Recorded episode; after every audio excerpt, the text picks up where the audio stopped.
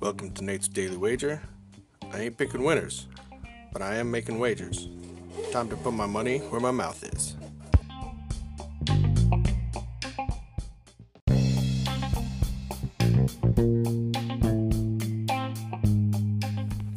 This is Nate's Wager for November 15th, 2019. Gonna take in some more NBA action tonight. We got Detroit going into Charlotte. There's one thing I know that's been consistent for the last, no, 15 years.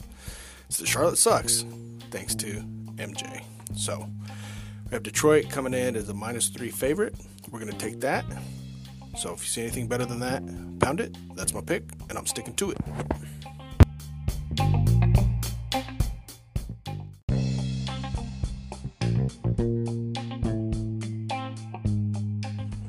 Please remember to rate, review, subscribe in your favorite podcast application. Tell me how much I suck or how much money I'm making you.